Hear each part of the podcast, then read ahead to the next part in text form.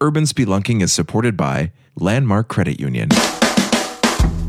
Explore Milwaukee's past and its future, one building at a time.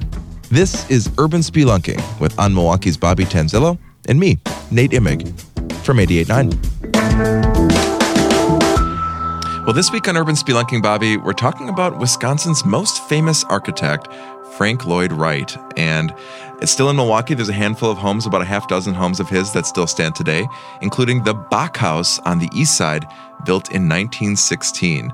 So, what drew you to this this house in particular? Of the other homes that still exist of Frank Lloyd Wright's in Wisconsin, uh, why focus on this one? Well, in Milwaukee, the all of the others are system built houses on on Burnham on the south side, um, and I wrote about those separately. But this one, I would see this one all the time on the east side. It's on Terrace Avenue, just south of Bradford, like a block north of the uh, water tower. Okay. Oh yeah. And um, mm-hmm. so it really stands out because in that neighborhood, it's all sort of um, kind of classic looking Victorians of various styles. And then in the middle of the block, there's this. It's prairie style. prairie style. And, you know, sort of a, you know, it's a, a new sort of prairie style design that Wright had been uh, you know, in 1914, there was a tragedy Taliesin where his uh, mistress and her children and some others were brutally murdered. And after that, um, a lot of people said Wright's architecture becomes a little more fortress like. And if you mm. look at the Bogk house, it's a very sort of solid looking. It looks almost medieval. it looks like almost medieval prairie style. Um, big, solid brick place with small windows, yeah, little slits know. for windows. Right. It looks almost like a, like I said, like a medieval castle, right? You know. But not um, surprising that this is Frank Lloyd Wright. It still has his. Oh yeah, clearly the, prairie style. Roof, yeah. But not that sort of open prairie style we think of with tons of windows, and I mean, it just definitely looks closed in. So it's very unique. I mean, a, lot, you know, a lot of the prairie style stuff was, of course, you know, unique to Frank Lloyd Wright. Um, but this one definitely was a was a design that um, fit in with what he was doing at the time. He designed a house called the Hollyhock House in Los Angeles that was also sort of similar to this. Okay. And why was it called the Bogk House? Um, because it was built for a guy named Frederick Bogk, who was a local politician and businessman. Um, and he must have been a guy willing to have the most unique house on the block because surely back in 1916 it was much more eye catching as being different than it is even now. And that was around the period when when I guess Milwaukee's Gold Coast was kind of shifting over there, right? To yeah, the, right. to the lake and away from downtown. Um, mm-hmm. so there was new construction here, but as you said, most of it was built in this kind of classical style, except for this, which was super modern looking. Yeah, and I mean it's 1916, so it's still pretty early. I, I bet at that time some of his neighbors were still building houses that looked like the 1890s houses right, yeah. down the street. You know, I mean, there, it was definitely um, definitely revolutionary for the time so the the home, of course, was designed by Frank Lloyd Wright, but he didn't do everything on his own. He had an assistant, in fact, kind of a protege that he worked with for a long time by the name of Russell Barr Williamson. Yeah, and so Williamson. So around this time, uh, Wright is in a lot of demand, and he has to go to Japan, where he's working on the Imperial Hotel in Tokyo and some other projects. And so he's gone for a long time. And in his absence, uh, Russell Barr Williamson, who is from Indiana but who started working for Wright uh, um, a few years earlier uh, was here, and he was sort of supervising the construction of um, a lot of Wright's projects, including this one and including the Elizabeth Murphy House in Shorewood, uh, which was that house that a few years ago was um, sort of rediscovered as a Wright system built mm, house yeah, yeah. Um, mm-hmm. in Shorewood. And so, you know, he was on the ground doing a lot of work. I'm surely making a lot of decisions. I mean, I don't think for a second that he designed this house, but I'm sure he had a hand in some some details and things like that because, of, you know, in 1916, if Wright was in Tokyo, you know, there were telegrams, of course, but you know, right. beyond that, you couldn't really have immediate conversations. So, um, so Williamson definitely had a hand in this house. But what's interesting is that what happens after when he and Wright split, he designs a bunch of houses for clients that are not exact replicas of the Bogk house, but I call them baby Bogks because they they tend to be a little smaller. They tend to be a little more open looking than the Bogk, but they're pretty darn close looking to the Bogk. well, we're going to tell you where these baby Bogks are around Milwaukee. That's coming up next in our extended conversation on urban spelunking.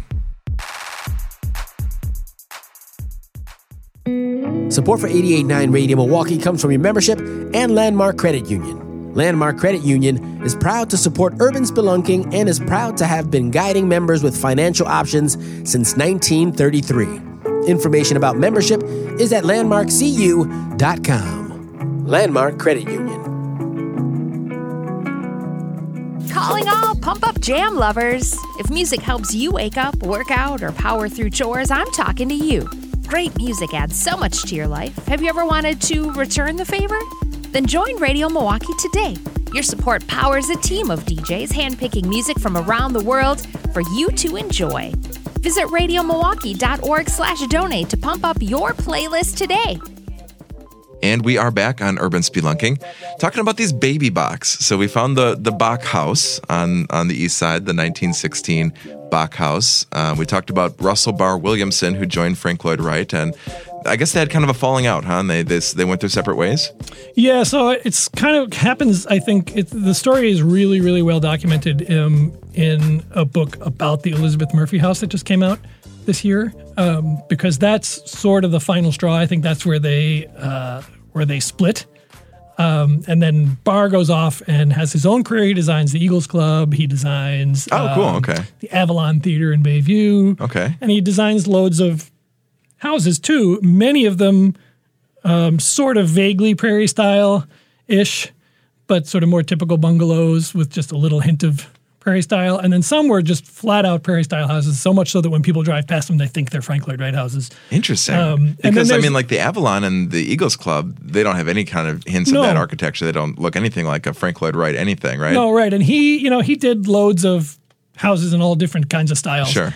I guess you know he's just very much what, what the client wanted. He was like, willing to do, but you know he clearly wanted to also do these prairie style things. And what's interesting and I guess controversial somewhat is um, these sort of Bogk takeoffs that he did. You know, there's one um, on Capitol Drive in Shorewood, Okay. Uh, just west of Lake Drive. There's one on Newberry Boulevard okay. So uh, still on the east side. on the east side, uh, just off Downer.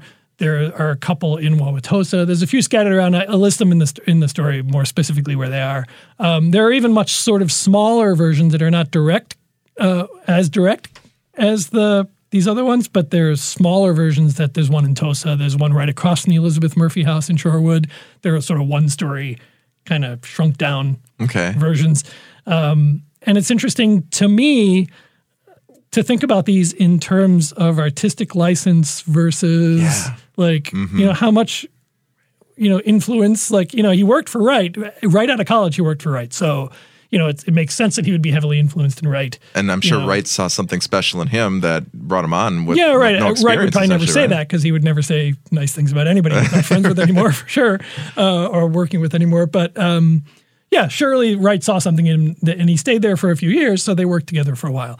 Um, so it's interesting to me, like to look at those houses and, and say, oh, these are clearly beautiful houses. Especially the one on, on Newberry is beautiful. That one on Shorewood on Capitol Drive, gorgeous house. Um, I might like them more than the Bogk house, maybe even because they are a little lighter looking. They're a little Now, more. that's a hot window. take, yeah. that is a hot take. um, but I've never been inside any of them, so I can't. This is strictly from driving past, Okay. you know. But um, but I do. I am a fan of the Bogk house as well. Um, but I I love to kind of think about. You know, I'm sure Wright was seething mad. Yeah, I was going to saw- when he say. saw those houses because because Williamson was advertising these houses in the newspaper too. Like, Oh, look really? at what I can design for you. Uh-huh. and um, I wonder how the original, like the owner of the Bogk house felt. I wonder how Bogk himself right, felt right, about yeah. all these. I, I never came across anything that that sort of said anything about that. Although it's interesting, the the woman who owns the Bogk house has owned it for many, many, many years, and um, might have some insight on that. I'd love to ask her that someday. I bet Bogk uh, had to be professional. He was a politician after all, right? Yeah, right. But but yeah. So and it- and it, I, this always comes back to me in because I'm sort of a big music guy. We don't talk about this much, but I'm a big music guy, and it's like the discussion about sampling. Yeah. me, right. You know, like what is acceptable. You know, he's clearly sampling the the Bogk house. You know, and you can argue, you know, the level of sampling whether it was too much or or okay, right? And looking at the pictures, I mean, I guess what what would answer that question? Would it be like, Um, I don't did, know. I- did Williamson put a, his own spin on it? Did he in- reinterpret the the idea and make it his own, or did Yeah, it land? I mean, it's I- objective. We can never really say, but Right, right. I mean, I, I guess I think he ever so slightly put his Ever so on it. slightly, okay. But I mean, I don't, I don't think he altered them so much that that he could claim necessarily that it was a new. You know, I mean, it's, it's a, clearly a very derivative work. But I guess it's up to every individual person to look at that and say this is acceptable use or this is complete ripoff, right? And you write in your story here that you can uh, that you can actually find a link to in the info box of the the podcast player you're listening to. You can actually go look at this with us. But you've got a, a like you mentioned that newspaper ad. So yeah, he was, it shows one of these baby Bogk houses, and I mean it's it does, I'm pretty sure it doesn't say anywhere in there the the words Frank Lloyd and Wright. Right. Um, with with the headline "Home Comforts at Small Expense." So it was right, which, well, like, maybe that was his argument was maybe he could do it a lot cheaper than Frank Lloyd Wright could because Frank Lloyd Wright was definitely not known as being the guy to build you a cheap house. Right. So making making this high design more accessible. Um, but you know, a lot of houses look alike, and right, you know, right. like I a mean, lot of uh, ranch houses that were built in the fifties. Absolutely, and, and think about we talked about the neighbors' houses, these 1890s houses. Just thinking, like the Victorian era, people were building Gothic churches that looked were just you know, let's say they were ripoffs of European Gothic churches. They were building Rome. I mean, mm-hmm. like you know, is it a ripoff? Is it just influence? Is it taking a style? You know, it's such a convoluted thing to. You look around Milwaukee, there's so many of those 19th century buildings, and I could tell you they're all designed by the same architect. And you'd believe it, right? Because they're yeah, sure. They're all they're almost like a lot. I mean, they're beautiful, and I love them, as you know. But I mean, a lot of them could have come out of like pattern books, right? That's interesting. Maybe it's like. Um, you know, there's probably ripoffs all around us everywhere, right? And yeah, right. maybe because this style was so unique and trailblazing for the time, any attempt to kind of produce anything in the same vein is seen as as more imitation, just because right. it was such a bold architectural design to begin with. Well, I'm thinking that that Williamson probably, I mean, I don't know this for, for a fact, but I'm thinking he probably felt like he had some right to this kind of design. I mean, he helped Some build right, right. but I mean, he helped build this house. The house wouldn't. I mean, I you know, Wright could have gotten somebody else to do it, I guess, but he didn't. He got right. Williamson did it. So you know, when they were laying the bricks and you know putting together the finishing out the interior and all this other stuff, Williamson was the guy there doing it, right? I mean, overseeing it all. So he might have felt like he had some sort of license to. And we're talking about a person early in their career, right? Like. um early mid twenties? Yeah, or? yeah, yeah. Because he had started with Wright four or five years uh, before he left Right. So he was, and he was just out of college. So yeah, young guy. So I'm totally speculating here, but I can kind of see this this story coming together where you know, the boss is in Japan. You're in your 20s. You're this hotshot, up and coming architect studying under Frank Lloyd Wright. You're overseeing the construction of this beautiful East Side home. You're making some of the calls, maybe on some of the materials, mm-hmm. some of the timeline. It's 1916, right? Like you right. mentioned, you can't just get on the phone.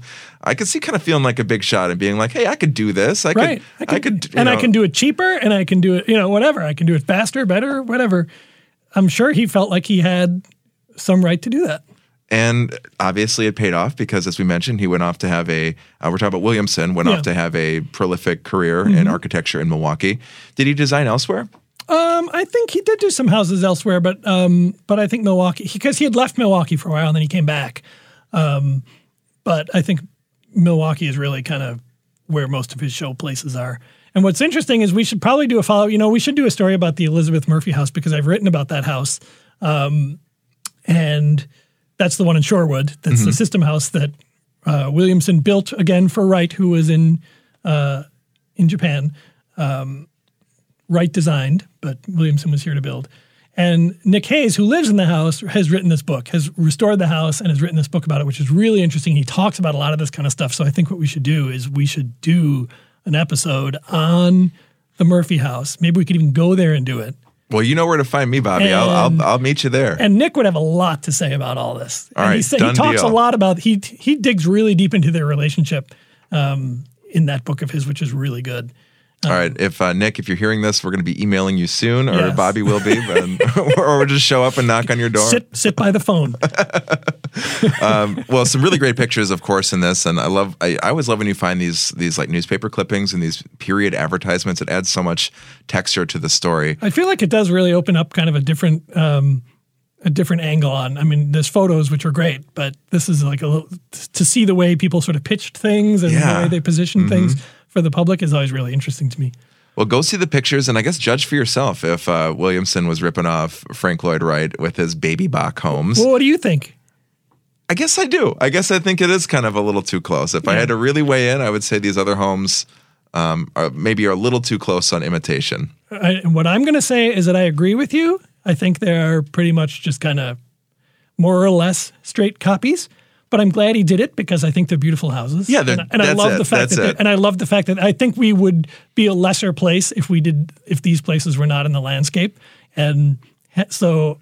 I know, is that hypocritical? I might, you know what I'm saying? Like, I You're on think, both sides of the issue Bobby. I, don't know. no, know. but I think he, I'm not trying to walk down the middle of the road because I do think that he overstepped the line uh, Okay. in copying these. But I don't think Wright was doing more of them. Right. Mm-hmm. You know what I mean? So I feel like they're a little bit different and they're beautiful. So I, I do like to see them. and And imitation. one. If somebody wants to give me one, I'll take it. Noted. and imitation. I mean, it's true. It is. It is the form of flattery, and I mean, that's. You would think that's why why um, architects exist in the first place is to not only influence the built environment, but also kind of influence the craft, right? And, if, and if. Frank Lloyd Wright was able to do that, that's probably why he had a, a protege in the first place. Mm-hmm. So maybe this is what was meant to happen. And and I'm I'm here for the Avalon Theater, and I Yeah, definitely right. I mean the Eagles Club is super cool. Right. And those all came after this, right? yeah. Yeah. So I'm pro, but it is an imitation in my mind. All right. Agreed. Well, podcast here on 88.9 produced by Kenny Perez.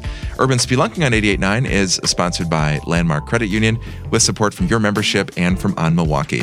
Subscribe to this podcast at radiomilwaukee.org slash podcast and do take a moment to rate and review the podcast. We'd love to hear from you and what you think.